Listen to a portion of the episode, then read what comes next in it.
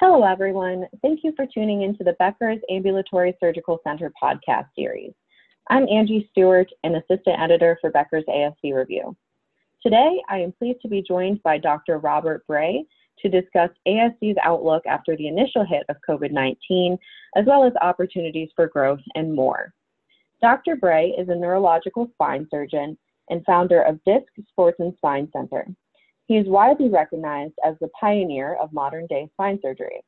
With over 28 years in private practice, he has performed over 13,000 successful procedures and holds over 25 patents on the techniques and instruments used worldwide. Dr. Bray, thank you for talking with us today. Angie, it's a pleasure to be here. Thank you. Great. So, with that introduction, let's just jump into the first topic in our conversation today. What is your outlook on the ASC industry in the wake of COVID related shutdowns? Well, in short, I, I think it's great. We have incredible opportunities in front of us for growth. In the initial phase, when this all hit back January, February, which seems like eons ago, uh, we had initial cutbacks that were very significant. We chose to cut out all pain management and general ortho procedures and just concentrate on spine, hoping that that would decrease our contacts and you know, really limit and put, put walls up to what we came in, and then develop the protocols but we've seen during this period of time incredible growth and have actually filled in all of the cases we cut out of the lower acuity or higher volume cases. We've filled them all in with spine. So we've had almost a 30% growth in, in spine volume, and, and that's without adding the other things back in yet. So I, I think COVID is really driving protocols that, that are making us stronger and better and, and really giving us an incredible opportunity for growth. Absolutely. That's great to hear you had such a successful rebound. As you mentioned, those those shutdowns really hit practices hard. So as we look at, you know, this positive outlook, there are still some challenges that remain for ASCs. So for your center in particular, what are the biggest challenges when you look at short-term and long-term recovery? Well, the challenges initially were, were dealing with change and, and just things being done differently. And I'll, I'll give you two examples. Um, one, DISC was built originally with a, a, massive air handling system, UV filtration, high, high HEPA, uh, high flow. But we we changed our air handling system even more from there, included the clinics and and back office and and space. So we've gotten down to three minute air exchanges in the entire place. Uh, we've worked very hard to change employee employee contact. We, we, have a policy that no employee shall be within six feet of anybody for more than six minutes. So we don't have any close contacts. But that also has translated to decreased employee patient contact. And in a way, it's made it more personal. The, the individual spends more time with the patients, but they're, they're handed off less from one to the next. And but it's overall decreased contract contacts of, of ability to transfer. And you know these these have it, led to changes that that are actually working out for the better. Our, our short term our biggest problem we have right now is keeping up with with nursing and staffing uh, healthcare shortages and workers and the, number of workers that have become positive with times off from their their uh, practice and their employment. It's just been a challenge keeping up with our growth and keeping up with with the staffing. And the biggest challenge has been with since this is a novel virus and we just didn't know what to expect is sorting out all the science and, and sorting out the politics of, of what's happening recently, you know, especially with the elections coming up, but trying to keep pace with the the changes in, in guidance and protocols uh, we've actually developed our own uh, intelligence company called Ampersand, and we're generating a 25 page weekly report on all of the changes that are happening week by week. And just trying to mold those all into daily operations has been the biggest short term challenge and make the adjustments. Definitely. It sounds like there's a lot of logistical moving parts and staffing and just a lot of things to manage right now to weather this one thing that stays consistent, you know, it was here before COVID and it's here to stay, is payer issues and reimbursement issues. So when you look at that, what is the payer landscape like in your market right now? How has it changed since the pandemic began, and what are you anticipating as as we look at the rest of the year. Yeah, and before we go there, let me just uh, I want to finish up one thing on the the the challenge was defining as we take that to the longer term, which was the the translating all that into what we've learned in the higher volume, and and the reason is that that leads into the payer question, and and one of the things we absolutely have to do is is get uh, testing that's cost affordable, fast response, uh, non-resource limited and, and the ability to push things through. Um, I, I, think it's fascinating what, what Finland's doing with the dogs. I'm, I'm, tempted to go get a couple German shepherds for the front of uh, disc and and just have them sniff the people on the way in the door. But they're, showing incredible accuracy. But we need yeah. to develop that, and and developing that is is so important to to go on a forward basis and take this package to the payers. Now, the payer landscape. I, I think this is the topic I'm singularly the most excited about. And, and boy, that's a change from the past. We used to think of him as our adversary. But uh, we've been working a program here that's, that's very exciting and interesting. It, it, we call it Trias Global, but we have developed a package for working with the payers that is a global billing package. And we, we started with Blue Shield with Global One, and we uh, instituted with United across the board. Uh, we're starting now with Blue Cross and Cigna and others to follow, hopefully. But what we've developed is a, a very interesting program, and it's it's the site of service, obviously the ASC, and the ability to move to high acuity, low volume cases. Uh, you know, meaning it's not a colonoscopy or something we have to run 50 a day through, but we have had days where we've run eight, 10, or 12 or more spines through now. And in doing so, you know, decreasing that event of care, and that's by very carefully looking at case costing.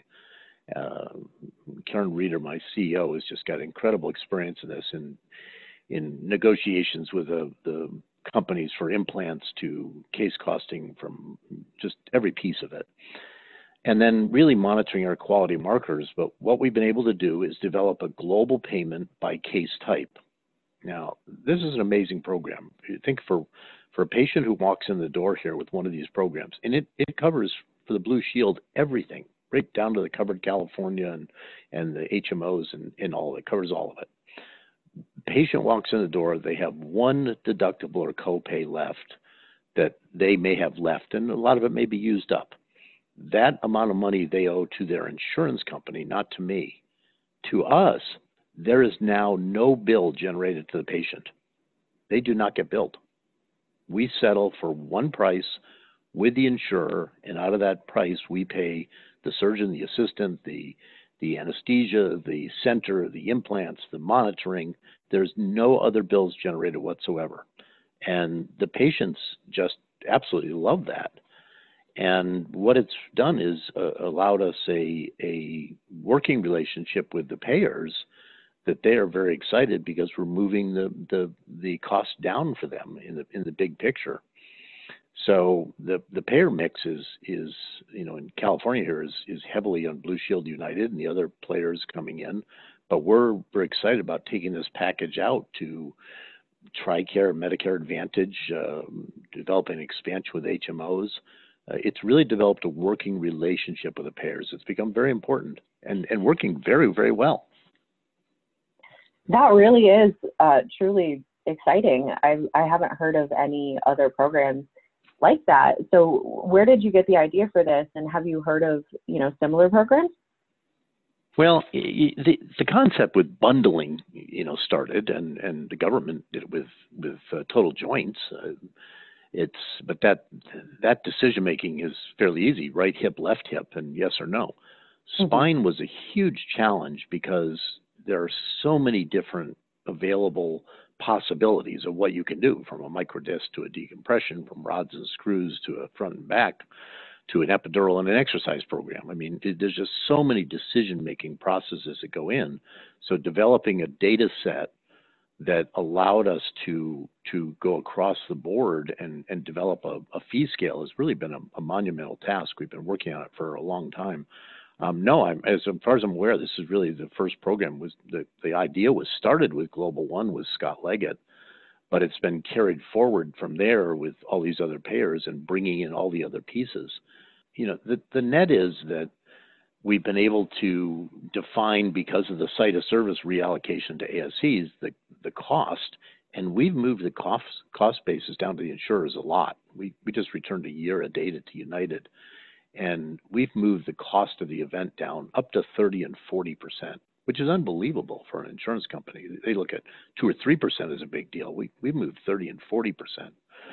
Uh, we monitor quality. We we have had zero infections. I, I, have not had one of my patients in the last year admitted to the hospital for a readmit for a urinary retention for anything. And we've had we've had uh, no transfusions. Our, we monitor patient satisfaction. We're running at 99 plus percent. Uh, we're collecting patient data on outcomes analysis, and, and our numbers are running higher than ever. And we benchmark against every national basic benchmark, and we've shown that, that they are increased uh, on the on the outcome analysis. So you know, taking all this to the putting it into a package has been a, a, a giant big project, but it's uh, now returning the data to the insurers. They're very excited about it, and they're they're driving us business, and it's helping drive the growth. So yeah, it's, absolutely. It's been an interesting project, and it's it's really growing. Yeah, it's great to hear that you've had so much success with it, and it's definitely an impressive model. And and those numbers you mentioned, 30, 40 percent moving the needle for payers, huge stuff there. So with this model in place, and um, with all the other moving parts in healthcare right now, coronavirus and in the political landscape. As you look at, at the next two to five years, where is your center's biggest opportunity for revenue growth? Well, I think one of the interesting things that's happened also with COVID, it's been a push, is that our biggest impediment to growth was we found was actually unexpected and quite interesting. But our biggest impediment to growth was surgeon acceptance. We, we've been able to get the payers on board, and we've been able to get the center built, and we've been able to handle the cases in, in ever increasing acuity. I mean, we're doing front and backs as an outpatient, pedicle screws, laterals. Uh, I took a tumor out this week as an outpatient, intradural tumor. And we're doing incredible cases in outpatient. So all that has been something we've been tackling progressively. The biggest challenge was getting the surgeons to accept this environment over hospital. And one of the things that COVID has done is has shown the surgeons the the difficulties and the the challenges as a pandemic hits in having their practice. When the hospital shuts down and says we we're not going to have anything but emergency care or we're just cutting all electives, what do they do? They all of a sudden have no practice. So it, it's really you know opened the eyes of a lot of surgeons to be say we need to have a broader capability. We need to have a, a, a variety of types of access sites to work at. And gee, look what's happening in the outpatient world. We should take a look. So, our one of our biggest growth revenue drivers is going to be bringing on new surgeons. I've I've brought on four surgeons in the last three months alone. Uh, we're at nine spine surgeons working out of the place now, and you know that just brings more and more volume. So I think that that and and the other is developing a repeatable package for this billing model, the the the Trias Global. Um, you know, getting that data to the payers and and then being able to educate the the other other facilities, other places on how it works, what you have to do to be within that cost guideline, and and how you work it. It's it's we now have the challenge of uh, of incorporating that into a, a, you know an expandable model. We have the the request now from the insurers to start expanding that piece. So a lot of challenges to to education and a lot of challenges to developing. And, and I think one of the biggest things we need to do is to look at how this whole future wraps into the healthcare system uh, beyond just the ASCs, but how do we wrap this all together? A, a very difficult landscape to negotiate, but I think the hospitals need to be open-minded in how this all fits in and where it does. Um, you know, I'm bringing in more surgeons. I'm actually increasing the volume of business, and we're increasing the spin-off to them. So we we all need to work together, and this has been a great step because everybody's uh, uh, on board uh, so far, and we've we've got a lot of a lot of hurdles to landscape to to keep putting it together, but we're getting there. Yeah, absolutely. And I'm, I would like to follow up on that too. So you mentioned getting hospitals to really rally around um, this new outpatient movement is going to be crucial going forward. Do you have any strategies that you that you could share? Um, uh, just an overview, overview, not anything too in the weeds to put you on the spot, but anything that could help other leaders, you know, kind of make this push. Yes, I, I think that that you know, first off, data is driving things to the future, and you know, we need to we need to continue to develop data. We're actually developing an AI-driven model right now, where we're looking at uh, on a case population basis. So if I have a thousand patients come through the clinic, and that's for us, that's every couple weeks. Um, we have a, a, large volume coming through. We look at at how the utilization is in decision making is coming out of those doctors. Okay, and then taking it back to an outcomes analysis piece, and actually this AI-driven model starting to look at how the doctors are making decisions as we're doing that and getting that data, we're we're finding out that you know the large number of cases can be addressed on a more minimally invasive basis and get an equal outcome uh, or a better outcome and less complications and therefore a a better cost efficiency. Now you translate that into how do you work that with a hospital? I have an increasing number of surgeons. I have a, a better uh, a model for payment and, and it translates into the surgeon's reimbursement and, and they're able to get a, a better reimbursement actually than they were getting off the other contracts. And then you have to take all that data and sit down with the hospital administrators and with the systems and say, okay, here's the future, it's where it's going. This is where it plugs in. Now, there's always going to be those higher uh, acuity cases that are comorbidities. There's always going to be the larger cases that have to be hospital based. There's always going to be, you know, the spin-off of other of other problems that come up. And as they see this volume being conglomerated in, in one area where I do all of the marketing and business development and and, and develop all the contracting, the hospitals get the spin-off without putting the money into it. They save the money on that end, but they actually increase their business. So it's it's you know it's a balance, and uh, I think that that's a a lot of discussions that have to happen over the years to come, and a lot of uh, uh, work. And then and then there's the ultimate for option of you know co-investment and co-ownerships, but letting the ASC still run autonomously, but but co co-ownership and co-development and sharing of these contracts. So I think there's a lot of opportunities to discuss with them, and you know, I'm, I'm starting to see more of an open mind from the the systems that in in taking advantage of this, and and I think we will see that trend develop more. Uh, so it's uh, it's got a long way to go, but the, opportunities are immense, and and as it comes together, I I, I think we're going to have uh, the, what we really wanted decreased cost, increased quality, increased satisfaction, and better choices, data driven. Um, that, that's the answer, and it's where it's going. Yeah, definitely. It sounds like you have your finger right on the pulse of everything, and, and I think we've touched a lot today, covered a lot of the major trends and topics that leaders like yourself are facing. So, as we wrap up, do you have anything else you'd like to share with your peers? Well, you know, I, I, the thing I'm most excited about is that we are here today having this discussion. I, 20 plus years ago, I gave a lecture at Becker's on I'm going to start doing outpatient spine. And boy, did I get some awkward looks at that presentation. It was at a Becker's hospital meeting. And uh, it, it, didn't even register on the pie chart. It, it, didn't even exist. It wasn't even 1% or a quarter percent. It wasn't even on the, on the pie chart of how many patients are done as an outpatient. And you know that that was about 22 years ago. I first opened the first outpatient center dedicated to spine.